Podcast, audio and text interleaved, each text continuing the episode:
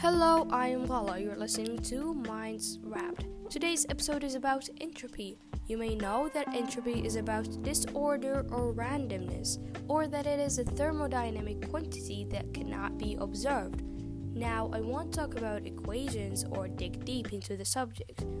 Entropy is a degree of randomness in the universe. In the second law of thermodynamics, it is said that entropy in a closed system will always increase over time.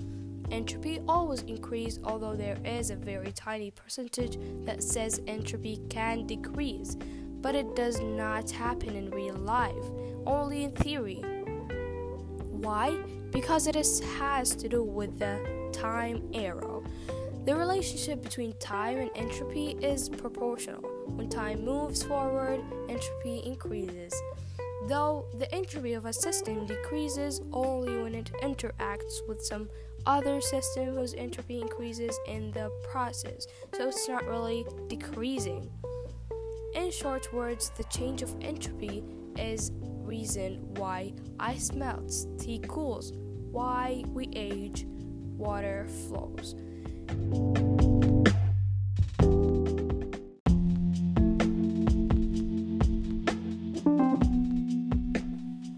Entropy increases when temperature increases. The more energy put into the system, the more the molecules' movements and the amount of random activity occurs. I found an explanation that is different from mine but same concept. It says the original combination before the glass is shattered is no different in their regard.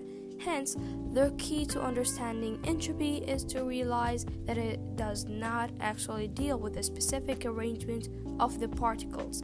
When there is larger number of different ways in which something can happen, then we give this a name and we say that this has a higher entropy. Therefore, entropy is not randomness of a system, but the number of different ways in which the system states can turn into.